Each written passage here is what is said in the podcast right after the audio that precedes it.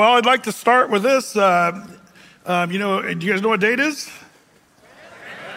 Yeah, happy Groundhog's Day. Uh, yeah, um, you say, Brett, what does that have to do with Bible prophecy? Well, I just just wanted to point out most people believe meteorologists or Punxsutawney Phil to tell the future when you have the Bible that's 100% accurate. Did you know, did you know Punxsutawney Phil is only 39% accurate? Uh, that's not a great record, uh, as it turns out.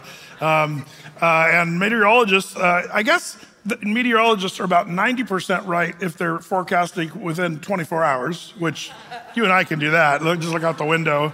Uh, honestly, I'm just going to say that. Um, and then on the 10 day forecast, it gets closer to 50%. And then after 10 days, it goes down to more like 39%. Uh, so uh, Punxsutawney Phil is, is, about equal to your meteorologist, according to those that study such things. Um, um, I like this. Phil is immortal. Uh, uh, it says something about how he drinks from the magical elixir of life to keep him. He's 124 years old. Um, I'm pretty sure he died a few times between there. But uh, so that's the false prophecy right there. Um, uh, but but um, don't you love how the Bible? Uh, you know, we we know of our God. We serve a God. Well, Isaiah the prophet puts it this way 46, 9 through 10. Remember the former things of old, for I am God, there is none else. I am God, there is none like me, declaring the end from the beginning. And from ancient times, the things that are not yet done, saying, My counsel shall stand, and I will do all my pleasure. Um, Isaiah, man, he nails it down. I love that we serve a God declaring the end from the beginning. Um, it's, it's amazing to think of God's view, but you and I get a bit of a, a, a, an ability to see it from God's perspective through God's word. Um, I always liken it to a parade. If you're watching a parade uh, on the side of the road with your, you know, lawn chair and your, your, you know, watermelon, and you're just kind of having a good time there, watching the parade go by in the summer, um, you're seeing kind of linear, and that's the way most of the world just sees what's going on. But if you get up in a helicopter and you look at the parade, you can see the, the you know, the, the end from the beginning. Uh, you can see the bands and the floats and all the things, and you can see kind of the uh, bigger perspective.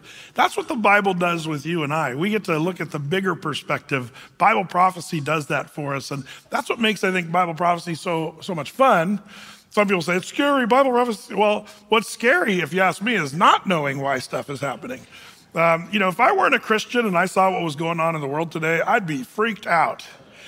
But because I know what's happening and because the Bible declares what's going on, it really does give us um, confidence, not in ourselves or in who we're going to elect this year as president or, you know, what, what we're going to do about this or that or our military. We really get to put our trust in the true and living God. That's where our, our faith comes from. That's where our strength comes from. So, you know, proof of God's uniqueness is his, includes his knowledge of uh, the control of the future. By the way, um, there's there's uh, a theology out there. Greg Boyd pushes it. He's one of those guys that pushes. Uh, he's got books written about how God doesn't know the future, uh, and and uh, you know things are unwritten yet. And like there's a whole movement within Christianity that like it's usually the really anti-Bible prophecy churches that are out there. They're they're teaching this uh, sort of uh, wacko view that God doesn't know the future. I would just say read your Bible and and drop your you know cemetery. I mean seminary degree. Um, sadly, a lot of cemeteries, seminaries are where the you know faith goes to die. That's why we jokingly call it that. But um, that's part of God's uniqueness is that He knows the end, declaring the end from the beginning, and uh, and whatever the Lord says He's going to do, He's going to do it. I love that. Well, I wanted to kind of focus a little bit on um, things that are going on in the Middle East. Is uh, things are heating up? Have you guys been keeping up with the news in the Middle East? Uh, man, there's a lot going on, and we'll just kind of focus on some of those things mostly tonight um, because I think they're important for us to consider. Um, you know, the Israel-Hamas war uh, continues uh, to to go on. Uh, we're on day 120, I believe. Last time I checked, there are 132 hostages uh, remaining in Gaza. Most of them is, are Israeli, uh, but also some dual nationals, uh, according to the um, Israeli reports.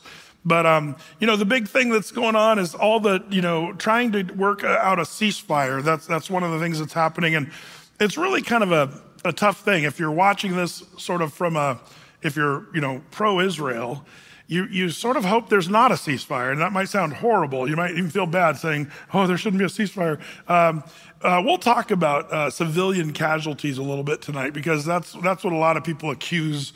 Uh, you know, we Christians who are supporting Israel and the uh, the, the, war that's happening. Uh, there's a reason why we support it, but it largely has to do with as long as Hamas exists, we know what they're going to do. We know it's in their charter. There's no mystery about what Hamas wants to do. They want to wipe Israel off the map.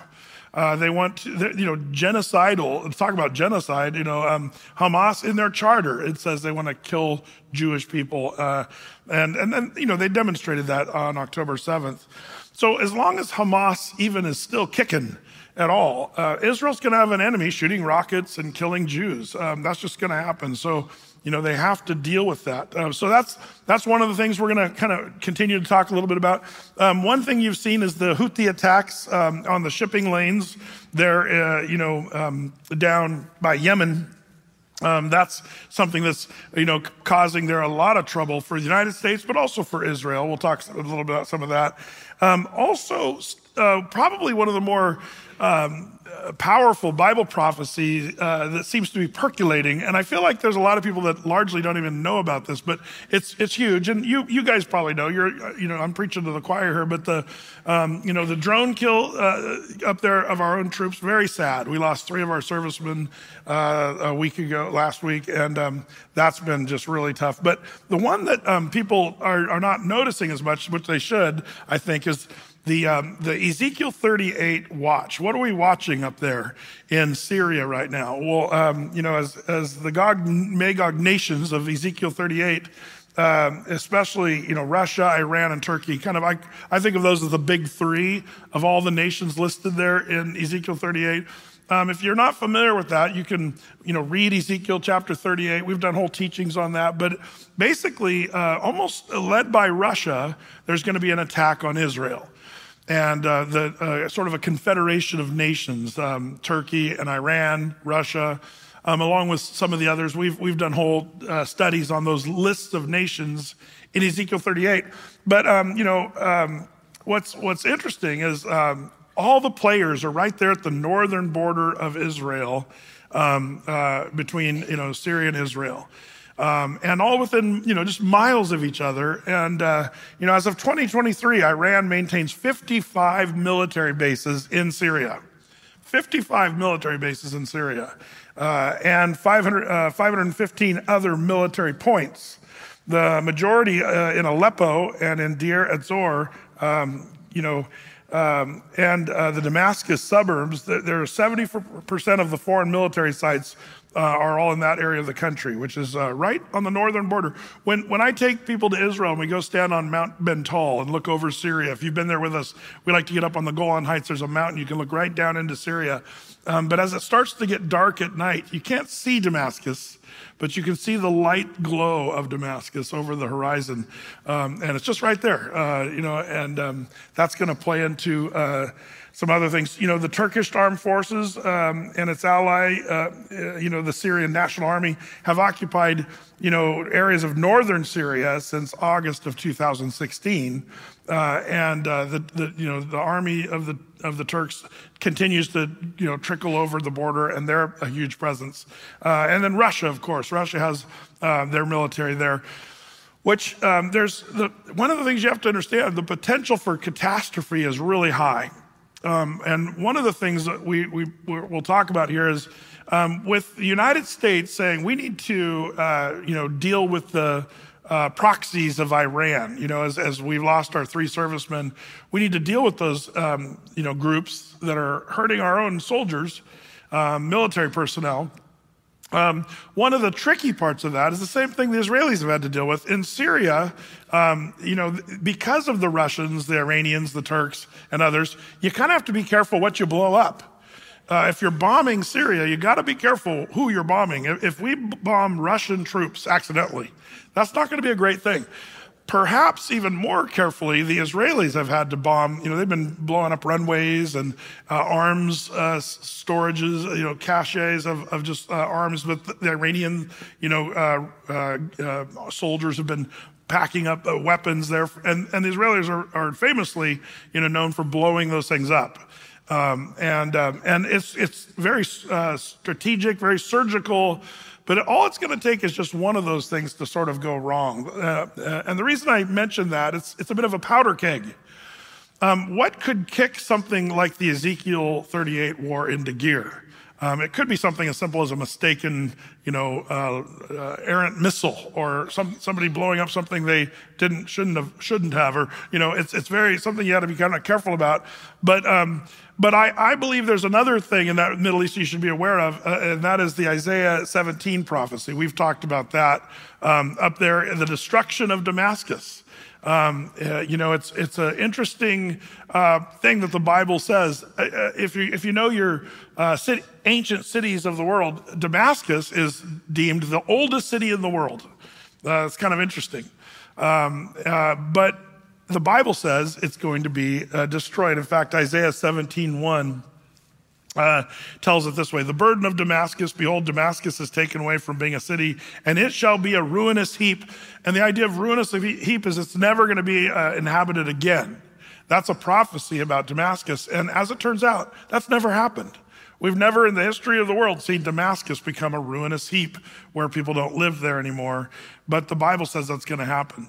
So it's something to always keep your eye on. You know, uh, Israel's been bombing Damascus quite a bit lately. Uh, what's going to make Damascus become a parking lot? Um, what's gonna What's gonna be the the, the um, catalyst that makes that whole thing go? Uh, it could be any number of things. Israel has promised uh, all of you know the proxies of Iran, Hezbollah up there in the north with the Iranians and others, saying if one of those you know more high tech rockets cross the border into Israel and blow up Israeli targets, then they've promised, the Israeli government has promised they will make a parking lot out of Damascus. That's, their, that's the threat that they have. Now, Israel's probably good for that, by the way. If you ever doubt Israel's, uh, you know, um, you know, stick to itiveness to their word. They, they do, they're not like the Americans who set, you know, draw red lines and then when people cross them, we kind of, then we draw another red line. The Israelis don't do that. Uh, when they say they're going to do something, they're usually pretty good for their word. So um, it is interesting that modern day Israel has threatened Damascus as sort of like, you, you let those rockets come. Now you say, but Brett, there's Hezbollah shooting rockets uh, across the border today. Uh, they're doing it all the time. They are. But it's really, uh, if it weren't so sad, I mean, uh, all these uh, homes up in the northern region of Israel, they're all empty. And they've had to evacuate whole towns up in the northern part of Israel. Um, it's sad, but at the same time, they're basically uh, lobbying over these very uh, dumb rockets. They're not smart rockets, you know, where they uh, are very accurate. Um, you know, they still use those old Katyusha rockets uh, that just kind of indiscriminately sort of fall over the border and land wherever they kind of do. And once in a while, they hit a certain target, but it's only by accident. So, along with sort of low tech weapons, along with the Israeli Iron Dome, um, much of Israel has been safe, even though rockets are flying. But, but everybody knows that Hezbollah has high tech rockets that they're not using. Um, why wouldn't they use that, those high tech rockets? Um, uh, I believe Nasrallah and the, the, people up in the north, the Hezbollah and those guys, uh, along with Iran and, and, most of the proxies, know that if those rockets fly, Israel's promised uh, uh, to level Damascus and to defend herself as a nation. Uh, they know that Lebanon uh, would be in massive danger, uh, you know, and Israel's Israel's uh, got the weaponry and the military to do this. Why aren't they doing something right now? Um, I believe they don't want uh, to have to fight in the south in Gaza and in the north at the same time. So they're sort of seemingly tolerating, if you would, those rockets coming from the north. Um, but just so you know, it's a powder keg. Like any number of things could go wrong at any minute. Um, that brings me to our, um, you know, our own servicemen. Uh, it's kind of the same sort of thing with with the Houthis and the proxies of Iran attacking our, uh, our bases. Uh, and we've been attacked a lot since October, uh, shockingly. Um, but um, this last week is really sad. One of their drones uh, snuck in, and, and we saw three of our American service uh, personnel killed there. Um, you know, uh, what happened there, this, this base is in the northern part of the country of Jordan. I have a friend who lives just down the road from this base uh, in a place called Zarqa, uh, where uh, you might think, well, Jordan's our friend. Jordan is, is an ally of, you know, sort of us and maybe Israel, kind of. Um, but, uh, but as it turns out, some of the biggest terrorists uh, uh, that were part of Al Qaeda were from the town of Zarqa in Jordan, which is interesting. So, you, you know, you kind of have to realize there's enemies all over the Middle East of Israel and even of the United States. But but um, what happened here is one of their drones got through because we had a drone. One of our drones was was coming in at the same time, and there was a little bit of a mishap or mistaken thinking that it was just our drone, but it was actually a hostile drone that came in and actually did its damage, which is really really tough. So, so the big question has been this week: uh, Why hasn't the Biden administration done anything yet? Um, but as it turns out, they're starting to do things uh, even today. Uh, well, I should say, starting yesterday, they really did start uh, some some attacks. Uh, the question is, how far are they going to go? Uh, I, would like to introduce you to one of my uh, personal favorite. Um, you know, the, you know these talking heads in the news and stuff that are talking about military and stuff like that. I always kind of enjoy hearing what the experts say. Well, I have um, one expert uh, by the way, 34, uh, 34 uh, personnel were wounded in this attack. It wasn't just the death of these three. I think we always forget about the wounded. You know, the wounded. Uh, what a what a tough deal. 34 of our personnel uh, wounded there. Um, it's the first deadly strike against the U.S. forces uh, since Israel-Hamas war erupted in October. Um, and while we're still gathering facts about the attack, um, we, uh, we believe we know who's responsible for it. And it's always, always like we knew, proxies of Iran. Um, you know, it's funny because Iran's mission to the United Nations said in a statement on Monday that Tehran was not involved with the attack on the United States base. Um, they said, and I quote, Iran had no connection and had nothing to do with the attack on the U.S. base. The mission said in a statement published uh, in the state news agency IRNA. It added, there is a conflict between U.S. forces and uh, resistance groups in the region which reciprocate retaliatory attacks. So, um, so you know, Iran just, they, they get away with murder, literally uh, by using these proxies. And they say, well, we didn't have anything to do with that, even though they're Iranian weapons often, and they're also uh, uh, funded by Iran. Uh, but Iran gets to sit on the sideline watching Americans killed and, uh, and sort of seem to be uh, innocent. So, what's the United States going to do about Iran? I think our response to Iran has great importance to do with what's happening in the whole Middle East, especially as it relates to Bible prophecy. Israel and Iran and uh, their relationship is something definitely to be watching, and we've been watching that for years. Um, I've been watching uh, Iran and their, uh, you know, uh, you know, their work on getting nuclear weapons. We've been talking about that for years here. I'm kind of shocked it's taken them as long as it has, but it's largely due to some of the resistance. Even, you know, when we, uh, you know, in the previous administration here in the United States, we uh, sort of starved out Iran. They didn't have money to, um, you know, continue their work as much with their nuclear, and there also was legitimate threats. Um, but you know, when when the Biden administration took over, we went, sort of back to the Obama uh, sort of era, where we were you know giving money to the Iranians and letting them get away with selling all kinds of oil, and so they've been having they've been sitting fat with money, and uh, and they've been enriching uranium, and so it's just created even more of a dangerous situation in the Middle East. Well, this um, this uh, you know guy I would like to introduce you to. He's, he's on the news. You'll see him on CNN, BBC. Um, Bradley Bowman serves, serves as senior director of Center of Military and Political Power at the Foundation for Defense of Democracies, the FDD. And um, you know they're kind of like advisors to people in the Pentagon and stuff like that. Uh, he focuses on U.S. defense strategy and policy. Um, he spent nine years in the U.S. Senate, including six years as the top defense advisor uh, to the, the, then senior Republican on the Armed Services Readiness and Management Support Subcommittee. He served as National uh, Committee uh, Security Advisor to Senator Todd Young. Um, you know, uh, worked with General Petraeus, if you remember Petraeus back in the day. Um, but um, the thing that I'm I'm most proud of this young man, I call him young because I still think of him as a kid.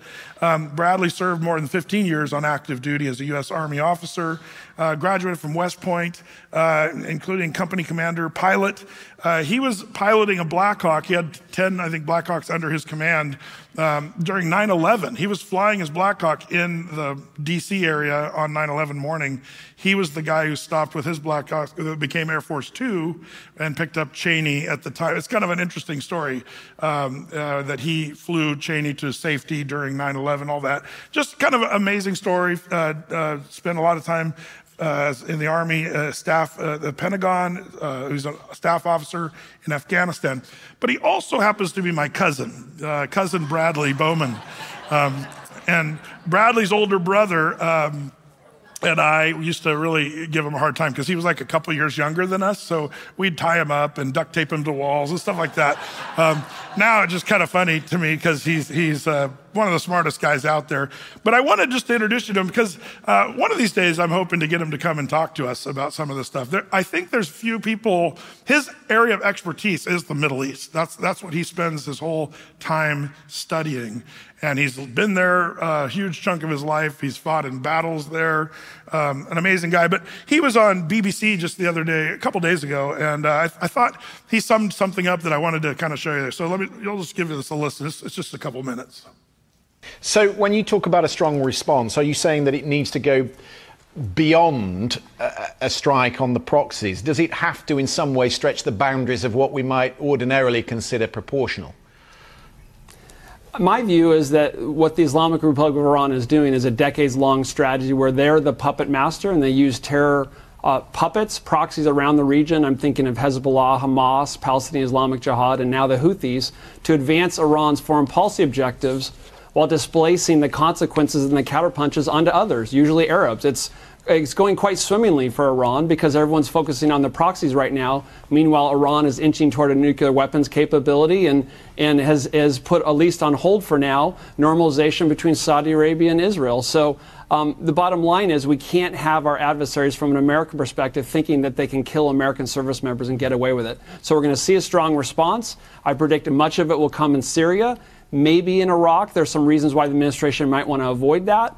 Um, and I think if we only go after the proxies and not go after some of the Islamic Revolutionary Guard Corps uh, elements, uh, particularly in Syria and elsewhere, then it plays right into Iran's puppet master puppet strategy that I just described. All that said, you'll have heard our discussion on the, the deal that's being discussed, was discussed in Paris at the weekend, and also the warnings from the Qatari Prime Minister who was in Washington yesterday that a response that goes too far could complicate the whole process.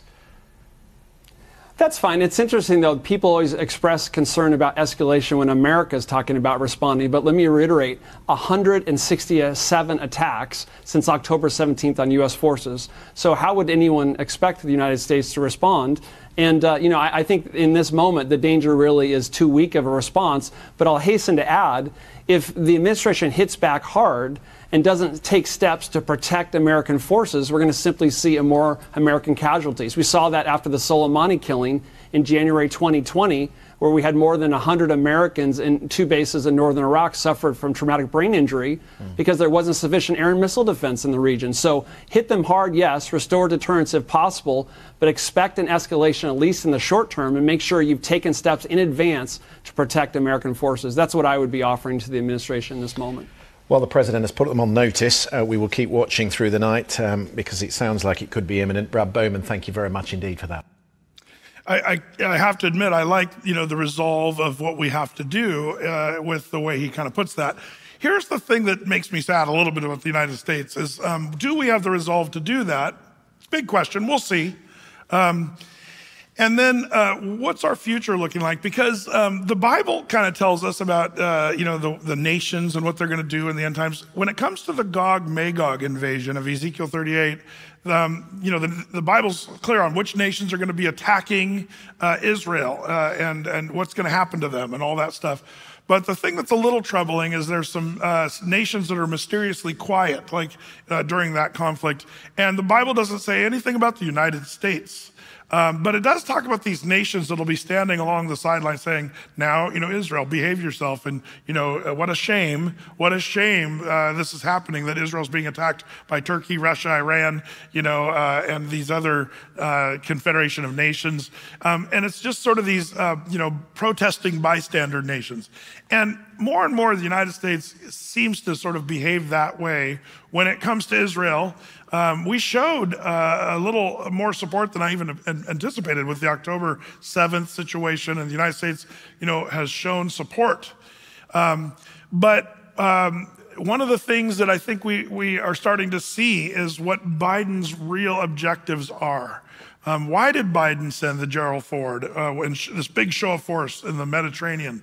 And remember, I was even saying I, I compliment Biden for being more supportive of Israel than I would have imagined uh, during after the October 6th situation.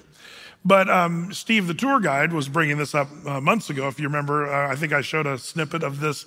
But he's talking about uh, Biden's, you know, gambit. What's his game? And that's what's starting to come out. In fact, have you guys heard? It's kind of the buzzword out in the news right now. The, the Biden doctrine. Is it? Are you guys familiar with the Biden doctrine? It always cracks me up. What is he, a preacher? Uh, I'm the guy who teaches doctrine from the Bible. But um, the word doctrine just means, you know, teaching. So, what is the Biden doctrine? Well, everybody's starting to talk about it. Um, Biden and his teams, which um, the big question I have is who's, who's advising Biden on all these things? And the answer is nobody really knows. Uh, there's, there's, you know, there's people say it's the Biden administration, you know, and they, uh, I understand that. I get that. Maybe it is. Um, but, um, but, you know, we wonder, you know, where is he getting his, you know, experts? Um, you know, and uh, it, it's kind of interesting. But the, the, Biden, uh, the, the Biden doctrine is something that, as Bible prophecy people, we should watch because um, it feeds right into, if you ask me, the Zechariah 12, Zechariah 14 prophecy about the second coming of Christ. What are the conditions going to be when Jesus returns? Well, Zechariah 12, Zechariah 14 talks about that as it relates to Jerusalem and Israel. Um, uh, some of the things you'll note uh, from Zechariah is uh, there's going to be nations who are going to try to do what to Israel or Jerusalem? They're going to try to handle Jerusalem, and it's going to be a cup of trembling, a stone that crushes. Remember that?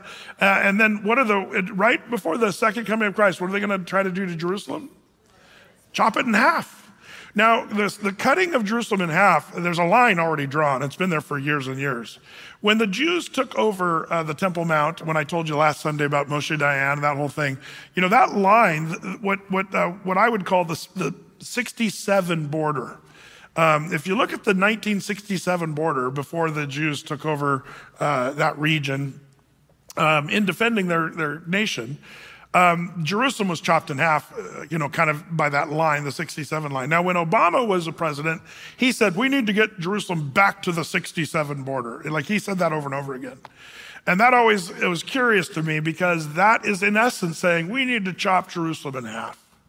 And as a Bible prophecy person, you kind of have to say, wow, uh, the second coming, like it, it could be near because uh, they're talking about that. Well, that's been somewhat of a silent thing since the Trump administration. Trump's administration wasn't talking about 67 borders at all, um, but moved the capital, uh, you know, nationally uh, accepted capital of Israel to Jerusalem. Like the Trump administration was much more friendly and was not into the 67 border thing, and it gave us a little bit of a reprieve and then the Biden administration kind of picked up where Obama left off, um, you know, not being a super friend of Israel, except for after October 7th. The Biden administration was supportive, and we sent the Gerald Ford and a, a huge, huge fleet, and, and shockingly really backed Israel. But, but the, the game of Biden might just be to show this support so that we can control, the United States can control what Israel does in the future, especially with the Arab Israeli conflict and going back to those borders. Um, I've got a picture here of uh, Thomas L. Friedman. He's the guy on the right there. Um, and, you know, um, it's funny because this, this was recently at the World Economic Forum, that basically godless, uh, you know, uh, you know, it's basically a globalist, crazy uh, uh, uh group of people that want to bring in the end times. I mean, like, if you ever want to know what the end times are going to look like, just read what these guys are into. The World Economic Forum. That's that's pretty much going to lead right into the tribulation period. But I've done whole other things on that. But but um, it is interesting that um, the Biden administration and this uh, this Thomas L. Friedman, he's a you know a writer for the New York Times. And you might say, well, who cares about a writer for the New York Times? But this writer sort of has um, a connection with the Biden administration. So when he writes stuff, you, it's almost like um, each administration has, um, you know, press people that they sort of leak what they're doing to those people in the press to make sure their information is getting out. Well, this is what Thomas Friedman's sort of known for. Um, but basically, Friedman wrote an article uh, that was sort of a big deal a couple days ago. A Biden doctrine for the Middle East is forming, and it's big. Um, it's a big plan uh, to uh, do what? Well, it's, it's basically got three tracks. On one track of, of the Biden doctrine would be a strong and resolute stand against Iran, um, which that would be probably good uh, if we would do that, including a robust military retaliation against Iran proxies and agents in the region in response to the killing of the three U.S. soldiers at the base in Jordan. Um, and so what's interesting about track one is they've begun that uh, even yesterday and, and today. I'll, I'll talk more about that in a second. Um, the second track of this Biden doctrine would be an unprecedented, uh, unprecedented U.S. diplomatic initiative to promote a Palestinian state right now. Like just, just like they wanted to attack the proxies, which we're doing today, Biden administration saying we need a Palestinian state now. Um, and some people say, oh, the, the, Palestinians need a state and they need a place to go. I understand the problem, and I do have compassion for the Palestinian people that just want to live free. Um, that's a, a, a, interestingly a small number. The Palestinians, mostly, the most of them, want to drive the Jews into the sea and don't want them to exist. Um, it, there's a misnomer out there that it's all these innocent civilian people uh, who love the Jews and they're just controlled by these horrible Hamas people. The Palestinians elected Hamas down in Gaza to be their government. Um, and there's a, uh, we've, we've talked percentages of what, you know, the Palestinians support Hamas and are against Israel. Um, it's been shocking to hear some of the stories from the freed hostages that were in Gaza. Um, when they came back, they were being abused not by, you know, Hamas fighters, but by women in the houses and, and uh, children. Uh, and like it, there's a, there's a culture of uh, not just anti Semitism, but ethnic uh, cleansing, genocidal sort of attitude toward Jews. So, this idea of a, a Palestinian state uh, existing next to a Jewish state, uh, it's so ridiculous on so many levels. First of all, because the worldview of the Palestinian is to wipe out the Jew um, by and large. Not only that, um, this uh, Palestinian statehood would, uh, and every time we talk about this, it would split Jerusalem in half. They'd give half of Jerusalem to the Palestinians, half of Jerusalem to the Jews, uh, and we'll see how that works. That, that's not going to work. Uh, that's, that's Zechariah 12, Zechariah 14 uh, unfolding in, right in front of our eyes, if that's what they want to do, chop Jerusalem in half. Some are arguing for a, you know, a Palestinian state, a, a Jewish state, and then Jerusalem sort of this um, um, free zone. Uh, good luck with that, I would just say. Um, one of the things that uh, I, I, am very dubious or doubtful is um, have the Palestinians wanted a state alongside of Israel? Have they ever wanted that? How many times have, have there been offers and you know agreements and accords and documents signed where the Jews? I remember when Ehud Barak years ago offered the Palestinians the kitchen sink. People were furious with Ehud Barak because he, he basically offered more than, than what anybody ever imagined them offering the Palestinians to have their own state. Um, and they firmly, vehemently denied that back when Ehud Barak uh, uh, or, uh, offered that. And when they asked Barak, why did you do that? Um, he said, I just wanted to show they're not interested in peace at all. They don't want uh, a half or, or even more than half. They want the whole thing or nothing. Death before they would uh, live alongside of a Jewish state. So uh, already, I feel like the Biden doctrine is going to uh, fall flat, obviously, because um, the Palestinians don't want what's being offered, not even close. Um, but here's, here's what Biden doctrine teaches, basically. They wanted to have a Palestinian state now. It would involve uh, some, this I'm reading from the article that Friedman wrote. Um, it would involve some form of U.S. recognition of a demilitarized Palestinian state in the West Bank and in Gaza Strip that would come into being only once the Palestinians had developed a set of de- defined, credible institutions and security capabilities to ensure that this state was viable and it could never threaten Israel. Good luck with that. Um, Biden administration officials have been consulting experts inside and outside the U.S. government about different forms of this recognition of Palestinian statehood that they might take. So that's track number two. Uh, so, first track, deal with Iran. It's a mutual enemy of Israel and the United States. We got to deal with Iran and all the proxies. Okay, that's a good idea. I think that'd be a good thing to work on. But the idea of Palestinian statehood, uh, that's going to be fraught with disaster. Um, and if, if the Biden administration is successful, then we start praying as Christians, Lord, come quickly. Like it, it really could be. That could be one of the things that um, sparks, you know, uh, what we read about in Zechariah 12 and 14. Could it not be? It's possible. There's other ways that could go, but it's definitely sounding very much like what the prophets said about the, the situation in Jerusalem. The, uh, it's very much like what's, what they're suggesting, the chopping of Jerusalem in half. Well, on the third track, and, and um, this is important, um, they, they, uh, they would vastly expand U.S. security alliance with Saudi Arabia, which would also involve Saudi normalization relations with Israel. Um, if you know the geopolitics before October uh, 7th, um, th- it was close. You know, the Abraham Accords, which is kind of interesting uh, if you're a Bible prophecy, like geopolitically, the Abraham Accords, yay, Abraham Accords, amazing. But if you know your Bible prophecy, the Abraham Accords is actually not a great thing for, for Israel and for the whole picture. Uh, it's kind of a, a, funny thing because we know what the Bible says is going to happen with these same nations and stuff like that. So um, it's, it's sort of the calm before the storm, if you ask me. But one of the things, um, Israel and Saudis were starting to talk uh, about a peace agreement. So the United States is saying we need to get back to that. Uh, you know, the Hamas conflict put that agreement, those agreements on hold. Let's get back to Saudi.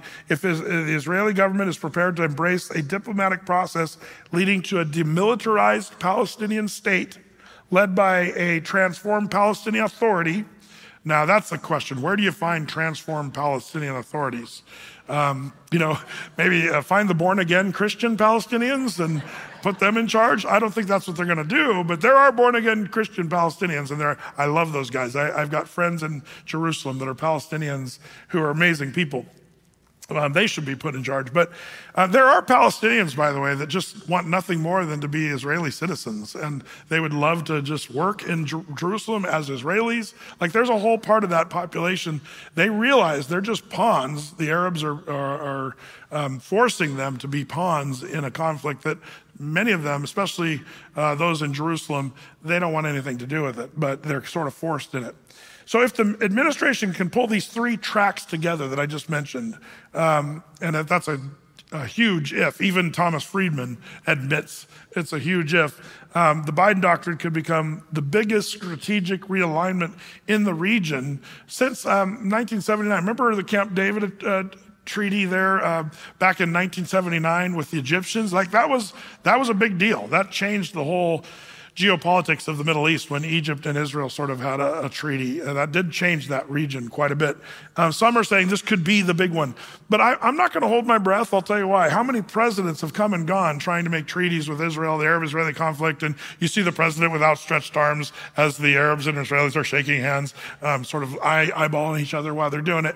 Um, but it never comes to anything. Um, and you say, well, Brett, you should be more hopeful. Well, if it does, if that agreement does come to something, then the Lord's coming could be soon. Um, there will be a peace treaty signed between the Arabs and the Israelis during the tribulation period. And you know who's going to broker that deal? The Antichrist. The, the book of Daniel talks about this. If you read Daniel 9, one of the components of the last 70th week of Daniel, the last seven years, which is called the tribulation, it says they'll sign a covenant um, with this coming world leader. Who, uh, they're going to seemingly find peace. So, you know, Biden better hope he's not the guy who solves the Arab Israeli conflict because that makes him the Antichrist. Now, are you going to go and tell people, Brett said Biden's the Antichrist? I didn't say that. Uh, but I'm joking a little bit. But who, who you know, the one that's going to seemingly solve that dilemma over there, and and the Temple Mount and all that stuff, I think that's going to be all part of the Antichrist coming up with some kind of a, a peace agreement that everybody's going to sign. The Jews will sign that according to the book of Daniel, but then halfway through the tribulation period, three and a half years in, they'll see it for what it is and it, it, nothing but uh, demonic and satanic, and um, the Jews are going to realize they've been duped. but that's a whole nother story. So the three tracks, um, according to the Biden doctrine, absolutely have to be tied together, executed at the same time uh, for the Biden doc- doctrine to succeed. Um, and um, uh, the U.S. officials are going to start pushing this. You're, you're, hearing, you know, it's funny. It's like everybody's on the same memo or something because suddenly CNN's the Biden doctrine, the Biden doctrine, and everybody's starting to talk about the Biden doctrine. So they're they're unveiling their ultimate plan. Um, the internal divisions among Hamas leaders are preventing the Palestinian terror group from um, backing the proposed hostage release deal. There, there, there, has been deals suggested, ceasefires talked about, um, but uh, to no avail. And, and it's largely the Hamas leaders that are not right now willing to agree to any ceasefire or pause in the fighting. Um, the Wall Street Journal did a, a report on that uh, about how the, it's the Hamas that's kind of holding up uh, a ceasefire. But the Biden doctrine, basically calling for the dividing of Jerusalem in half, that's nothing new, but if, uh, it's something to be aware of. And I'll just remind you, Zechariah 14, 2, it says, For I will gather all nations against Jerusalem to battle, and the city shall be taken, houses rifled, women ravished, that, that, by the way, that, that happened in the kibbutz down in the northern, pardon me, the southern part of Israel on the Gaza Strip border. Houses rival, women raped. Like that, that's what they did there, um, just in a small scale.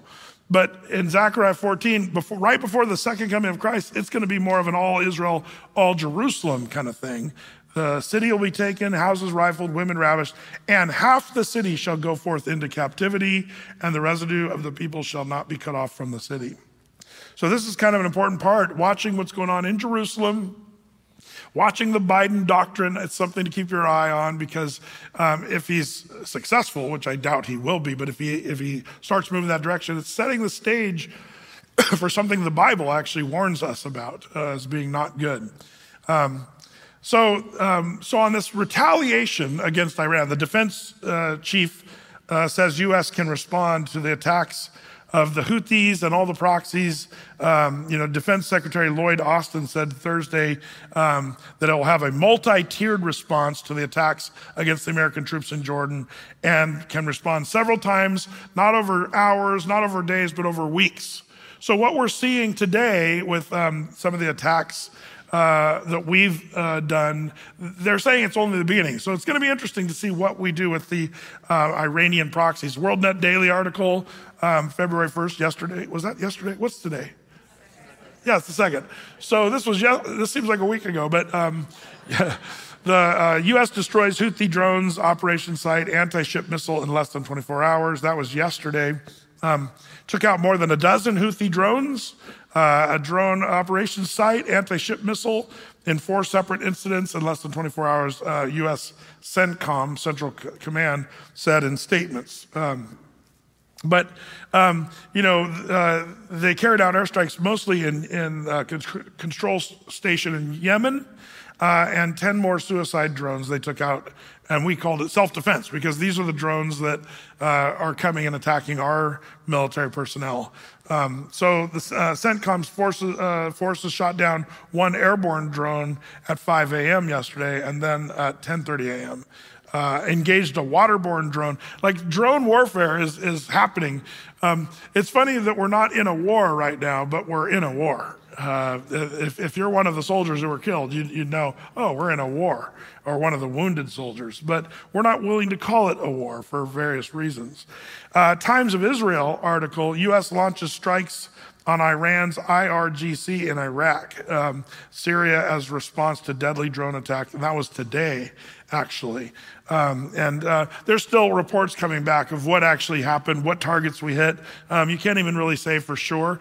In fact, the first reports came out, I think it was around noon today, and uh, everybody's saying, you, you, know, the United States attacked, there's explosions all over the Middle East, and, and then they had to retract it, saying, well, we don't know if it was the United States or somebody else, or like they had to sort of back up a little bit and uh, cool their jets just a little bit.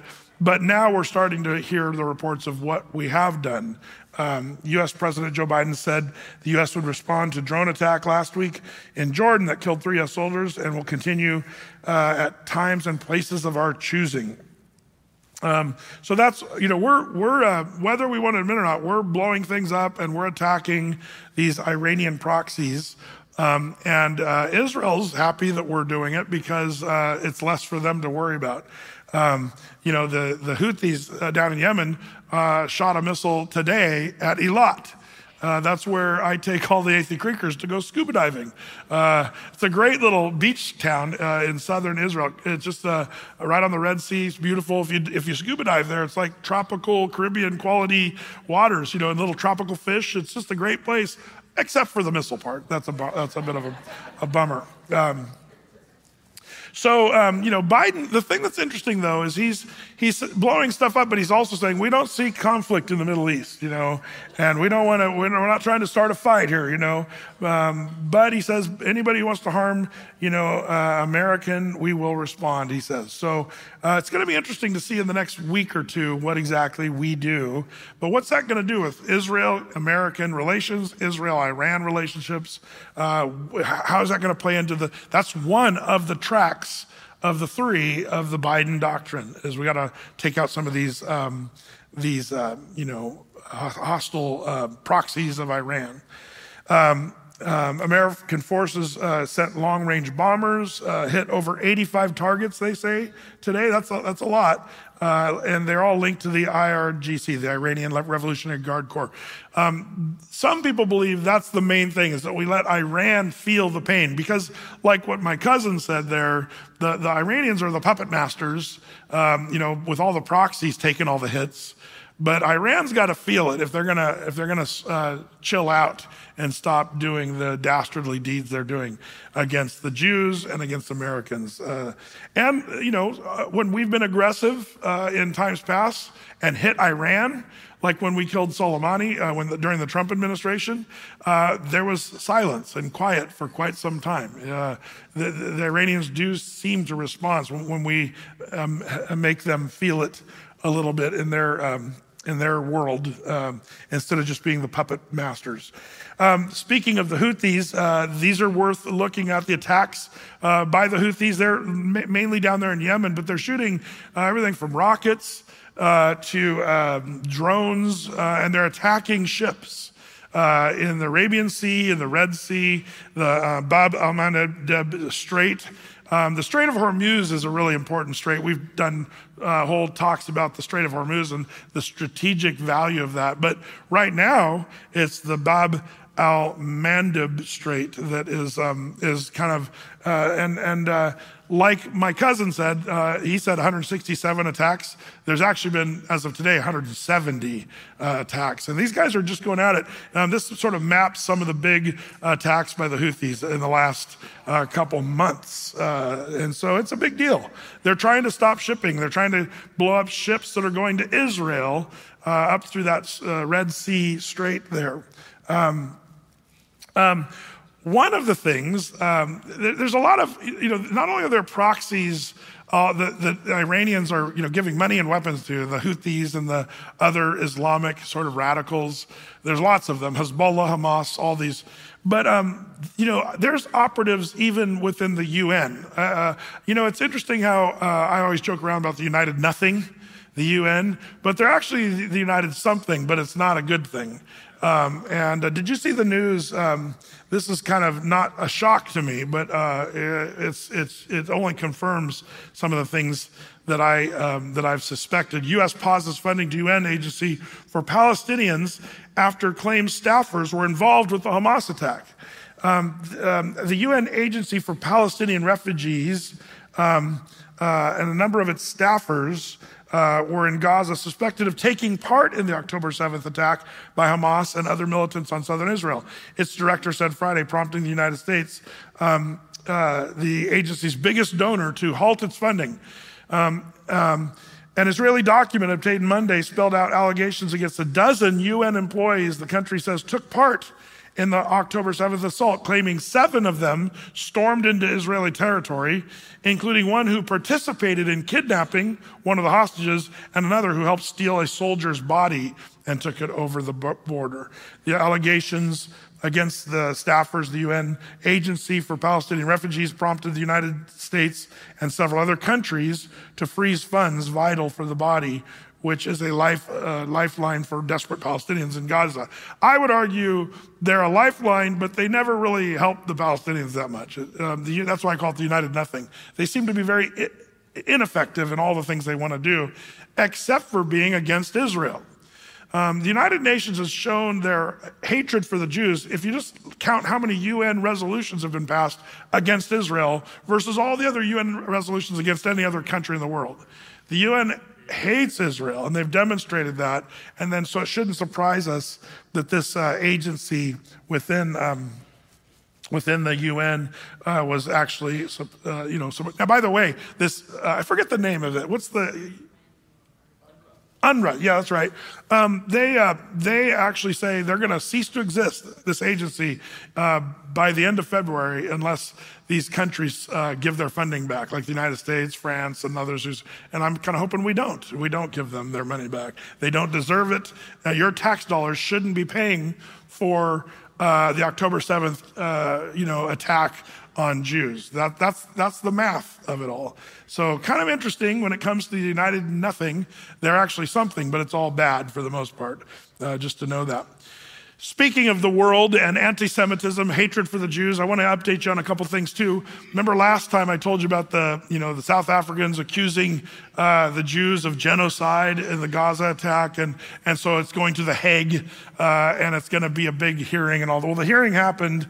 Uh, um, Reuters article, the IG, uh, ICJ ruling, key takeaways from the court decision in Israel genocide case.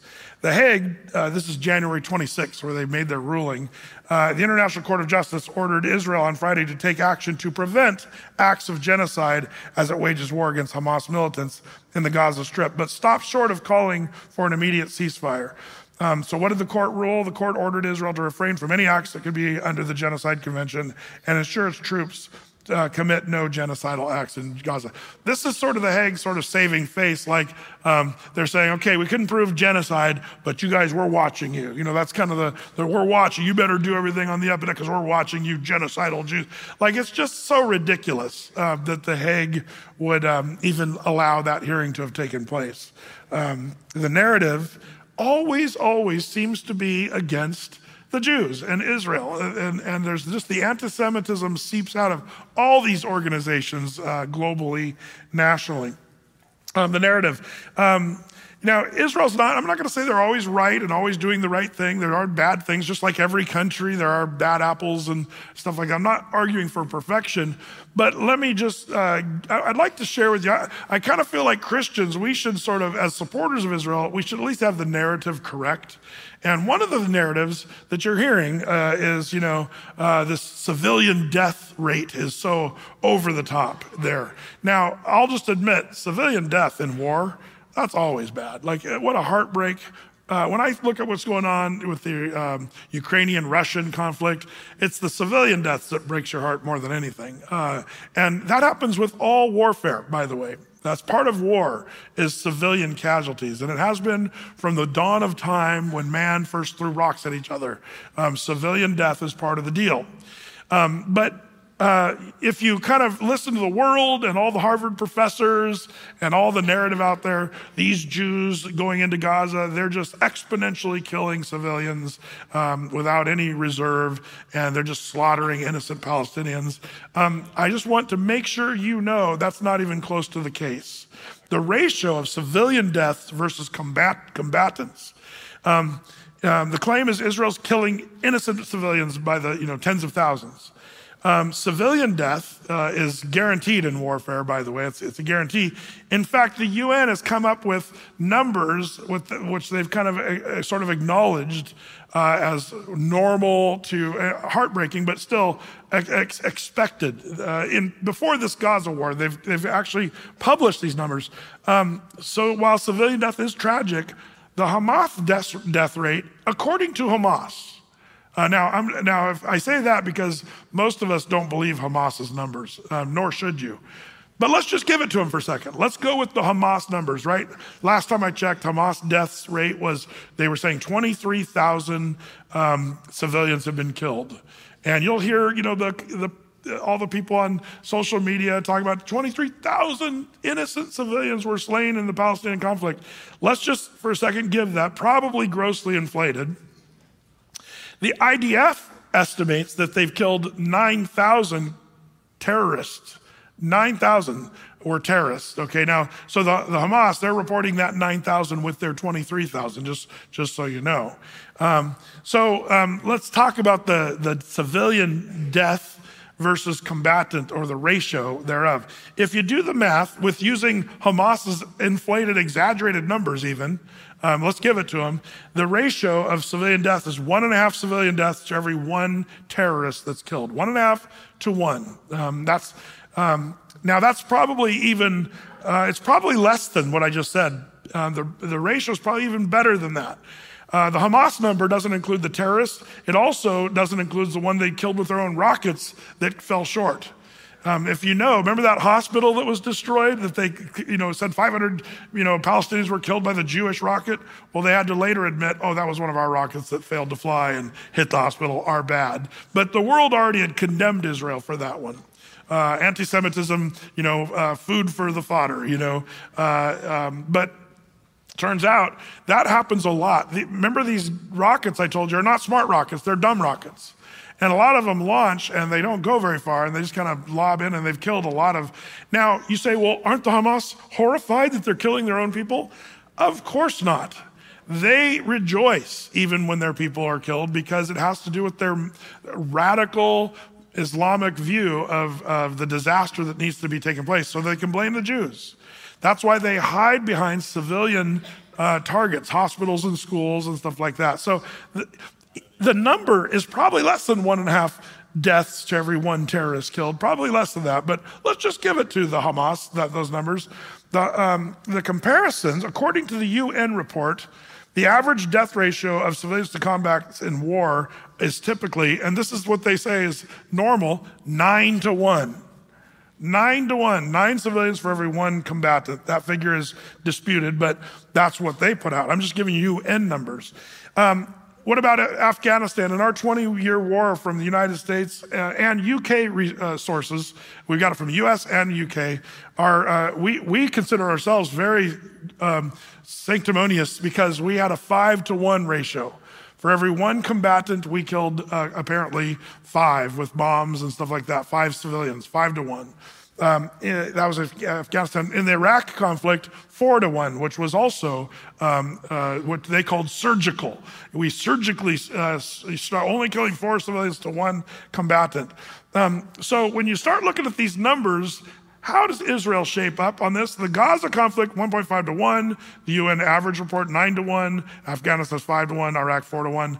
Um, the Israelis are almost supernatural level uh, sur- surgical striking. In a, and by the way, urban warfare, the kind of warfare Israel's doing in Gaza, is the hardest kind of warfare on the planet. Ask anybody who knows military and battles and, and stuff like that. Um, it doesn't get more difficult than what the Jews are doing in Gaza. This extremely populated uh, urban warfare setting with these tunnels that go on for 300 miles.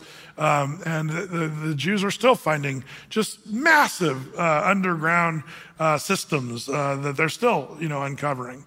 Um, by the way, um, why don't they just fill all those, uh, you know, tunnels with gas or water or something and just, you know, flood them all out?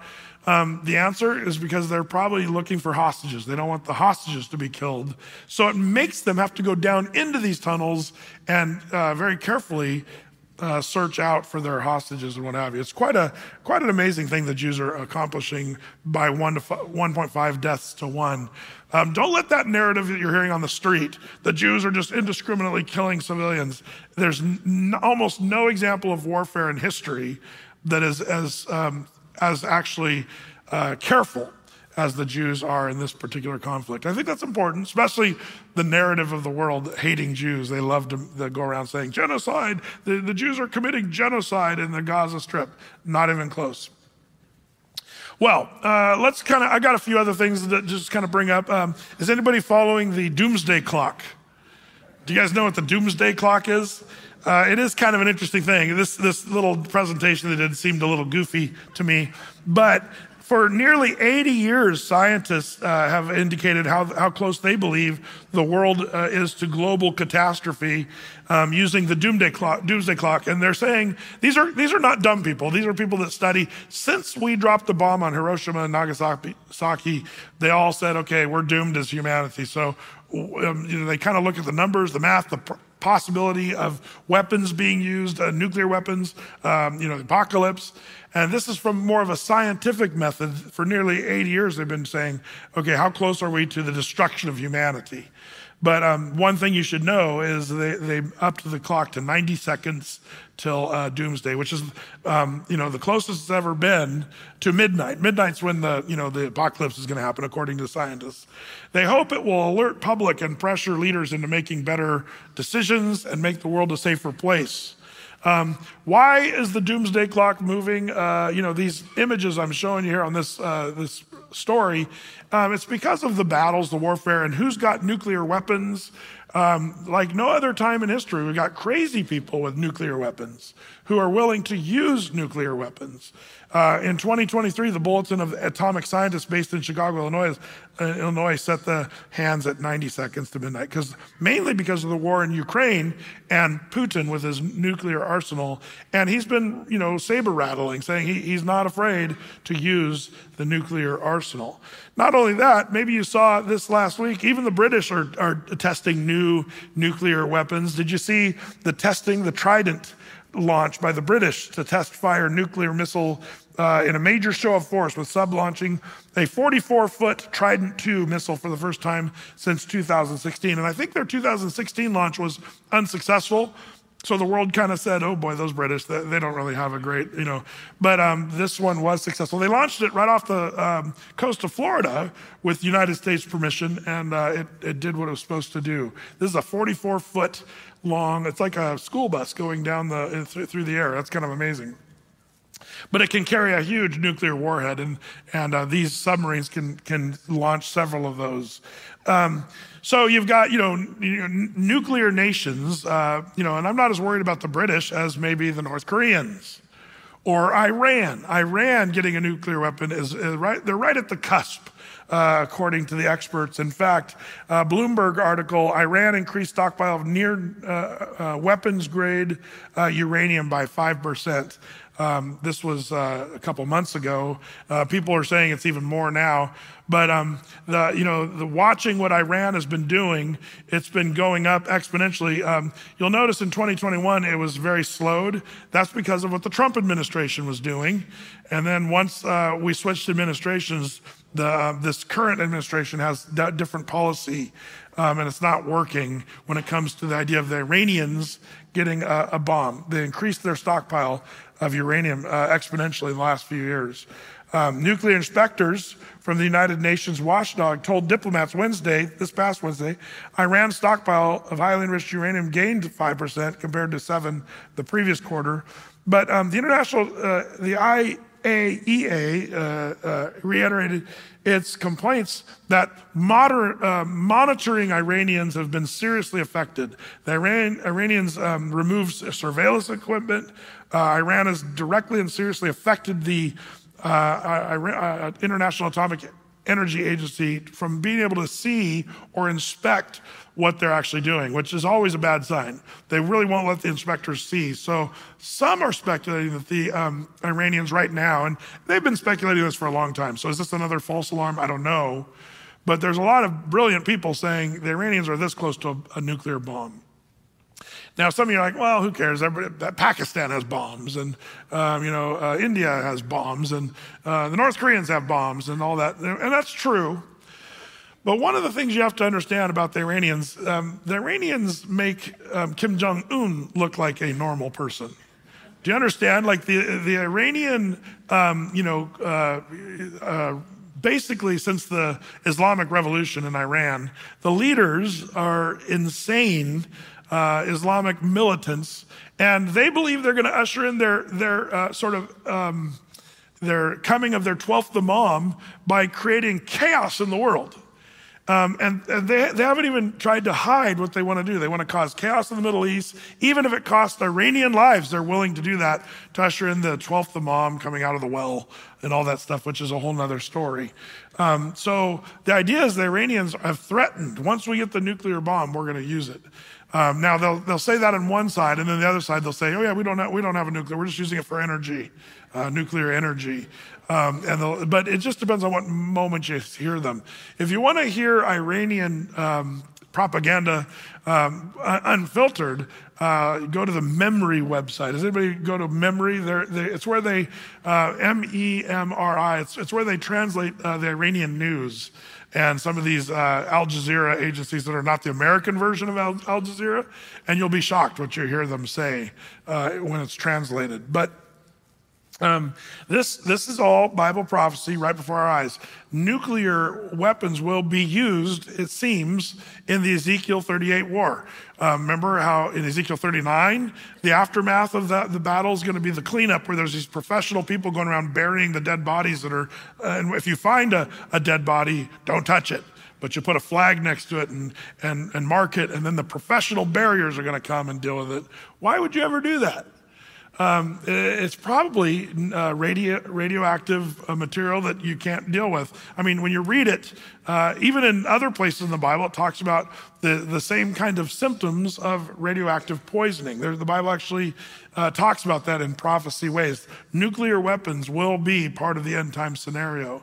So, watching, you know, the doomsday clock when nuclear weapons will be used, it is kind of biblical prophecy unfolding right in front of us. So uh, that's where we, you know, go back to Zechariah 12:3. In that day, I will make Jerusalem a burdensome stone for all people, that all that burden themselves with it shall be cut in pieces. Though um, all the people of the earth be gathered together against it. Um, you know, uh, some people say Biden's trying to help call, solve the problem in the Middle East. No, I would say Biden and his administration are burdening themselves with Jerusalem. And that's not going to work out so well if they continue on the trajectory that they're going. So, something, uh, you know, uh, that we should sort of be watching. So, uh, what should Christians be doing in light of all this? Uh, you know, two things. You know, we, we read in Luke how Jesus said in Luke 21, you know, 28, uh, and this was mainly to people that are going to be in the tribulation period, but we can also claim this as our own. Uh, when you start to see these things happen, look up, lift up your heads because your redemption draws near. That's something we always kind of keep in mind. When you see things, instead of doom and gloom, we think about what? Boom and zoom. The rapture of the church. But you're just an escapist. What's our answer to that? Yes, we want to escape these things. Uh, escaping all this sounds like a good plan to me. And Jesus said, Pray that you be counted, Luke chapter 22, pray that you be counted worthy to escape all these things. Um, almost done, but a couple other uh, sort of unrelated things I wanted to, you know, lawlessness in the land, like all these things that we're seeing. There's so much we could talk about, but I just wanted to give you a couple. Did you see the pro lifers that were arrested because they were singing hymns uh, in, the, in the abortion clinic? Uh, here, I'll show you these horrible people. So these guys are protesting at an abortion clinic, singing hymns. If they were arrested, they put, should have been arrested for their singing. But bless their hearts, you know. Um, so, so right now, if you know the story, uh, these guys are were arrested, and uh, they have the possibility of 11 years in jail for doing this. And it has to do with um, them blocking the door here uh, from people being able to get abortions and what have you. Uh, so they're up for 11 years and $100,000, you know, uh, fines. And like, we'll see. I guess, I think somewhere in July, they're talking about making the ruling on the penalty of these people singing hymns. Um, it just seems a little, um, a little crazy uh, to, to uh, you know, is, is, the, is the law sort of, you know, punishing people that uh, are actually trying to do good things. Meanwhile, people that are, have really bad intent, the law is not punishing. Are we seeing that? Um, maybe you saw this. This I, when I heard this, I thought uh, some guy beheaded uh, Satan at the Ohio Capitol. Did you guys hear about that? I thought, well, that's weird. What a weird thing to do. But then I kind of read more about the story, and then I watched him, and he's not as insane as you might think. Um, in fact, here I brought a little snippet of here's the guy that decapitated Satan at the Iowa Capitol. Now, if you don't know, well, you'll see the, the, Satanists put a um, statue of, of, a demon or whatever in the Iowa Capitol and thought that was wonderful. This guy went and saw it. Check it out. Uh, thanks for having me, Jesse. This was uh, certainly a, a, spur of the moment kind of thing. I, I saw that this uh, was going on. I was surprised that it that the legislature allowed it up and that they didn't do anything to take it down, just to to take it down. And um, so I, I got to the Capitol and I didn't know what to expect when I got there. Just like that scene in Illinois with tons of people chanting and whatnot. Um, I didn't know what was going to be there, but nobody was there, um, and it it offended me. It touched a nerve. It was uh, you know righteous indignation. I'd call it you know Christian uh, civil disobedience. disobedience. Um, and yeah, so I, I, took the the statue that was there and it or the the idol, whatever you want to call it, uh, and then it's no longer there. How precisely did you decapitate Satan? Uh, he just asked, "How did you decapitate it?" Just pulled the head right off and yeah. let it crash on pulled, the ground. Pulled it off, and then uh, it's just some some cheap fabric, probably like I don't know, five, ten dollars, something like that um, tore it off, uh, pulled it apart, put it in a garbage bag, and then uh, then I went down to security and told them what I did. Uh, I wasn't running away or anything like that. I told them what uh, what I did. They were very professional. Uh, then they gave me the citation and uh, sent me on my way. now um, this is interesting. You should note. Um, that other guy, the, the, the, guy with the beard, he's the guy's lawyer, but um, it's, it's ramped up because he was initially cited for criminal mischief in the fourth degree and was released after he told security that he destroyed the foil uh, statue or whatever. But the felony charge was added later because the spokesman for the um, Polk County Attorney's Office claimed the evidence uh, indicated that Cassidy destroyed the statue for religious reasons, which makes it a hate crime. So now he's being charged for a hate crime because he decapitated Satan.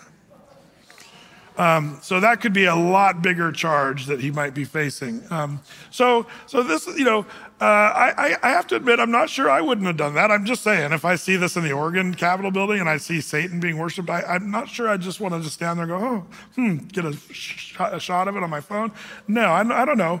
But um, kind of reminds me of Phineas of the Old Testament, if you recall that story. But um, okay, but what happened to these guys? If you watched this last week, these are New York uh, police officers dealing with illegal uh, immigrants um, that are in a, one of those places, and the immigrants started attacking the police officers. Um, it's quite quite a you know violent scene here. These two police officers. Fortunately, the police officers went away with minor injuries. Um, but they were kicked and attacked by these um, illegal immigrants that are, that's a camp that's there in New York uh, City. Um, so surely these guys, when they caught them, it's like a cartoon.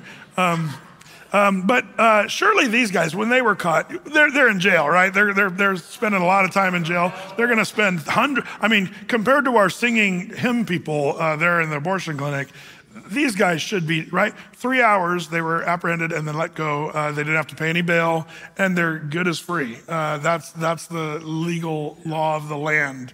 It reminds me of Isaiah 5:20 that says, "Woe unto them that call evil good and good evil, that put darkness for light, light for darkness, that we put that put bitter for sweet, sweet for bitter. Woe unto them that are wise in their own eyes, prudent in their own sight. Woe unto them that are mighty to drink wine, and men of strength to mingle strong drink." He goes on in verse 23, which justify the wicked for reward and take away the righteousness of the righteous from him. Therefore, as the fire devoureth the stubble and the flame consumeth the chaff, so their roots shall be as rottenness, and their blossoms shall go up as dust, because they have cast away the law of the Lord of hosts and despised the word of the Holy One of Israel. Um, when we see this stuff, we shouldn't just be angry. We should be really saddened because um, the, the wrath of God is coming. And uh, the Lord is going to right all these wrongs and injustice. Relativism, existentialism, the lack of absolutes. Um, it's one of the woes of Isaiah here, the, the fourth woe, if you know your book of Isaiah. But basically, light is dark and dark is light, sweet is bitter. You know, um, you, you know, you can't say really say what's right and wrong for everybody in our current culture. What's right for you may not be right for me, and that's why we see this craziness when it comes to righteousness. Um, you know, light is dark. How do you make sure you're not following the darkness? I think the key is Jesus. Jesus is the very definition of light. In fact, John 8, 12, uh, then spake Jesus again to them, saying, I am the light of the world. He that followeth me shall not walk in darkness, but have the light of life. Um, I love being a follower of Jesus. He's the light. As long as we're following Jesus, keeping our eyes on Jesus. In fact, 1 Peter 2 9, this is the last scripture I'll share with you. Um, uh, 1 Peter 2 9. But you are a chosen generation, a royal priesthood, a holy nation peculiar people. I see that particularly in this group here. Uh, no, it's, it's great. I, I, love our Prophecy Update crowd. Uh, that you should show forth the praises of him who hath called you, notice, out of darkness into his marvelous light. That's what we've been called to.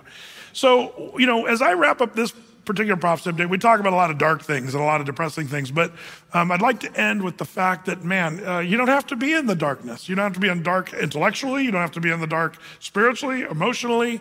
We have the light of Jesus Christ that gives us joy and a peace. And if, if you don't have that, uh, man, turn to Jesus Christ. If you're not a Christian and you're watching what's going on in the world, the answer uh, is not going to be found in who we elect as president or who the next uh, politicians are. The answer is to follow Jesus. He's the answer. Um, become a Christian, uh, repent of your sins, and accept Jesus Christ as your Savior. That's the gospel message. All you have to do is repent and say, I'm a sinner, and acknowledge that before God, and then confess with the mouth and believe in the heart Jesus that He died on the cross for your sins, and accept that. Um, the Bible says you will be saved. Isn't that a glorious message? May, may that be on the tip of our tongues in these dark days we're living, because Jesus is the light of the world. We need to turn the light on real bad. So let's do that. Let's do that. Lord, we do pray um, that as we go our way tonight, that you would shine brightly through your church, Lord, and that we would see these dark days not as something to be depressed about, but to have that anticipation of you coming and ruling and reigning in this dark world, Lord. And we look forward to that day when you right the wrongs. But Lord, we also know there's a lot of lost people and I pray that we would be instruments, Lord, used by your mighty hand, Lord, to, to show people the light of life, the marvelous light that we get to serve and follow. Um, Lord, I pray that we wouldn't let the world situation get us down, but that we would keep our eyes on your son, Jesus. So bless these, your people. And we also pray blessing on the Cinnabon as much as possible, Lord, that you'd bless it. Uh, may it turn into kale uh, on the way down. But uh, Lord, we thank you for the delicious food we're about to eat, Lord. In Jesus' name, all God's children said, Amen. Amen.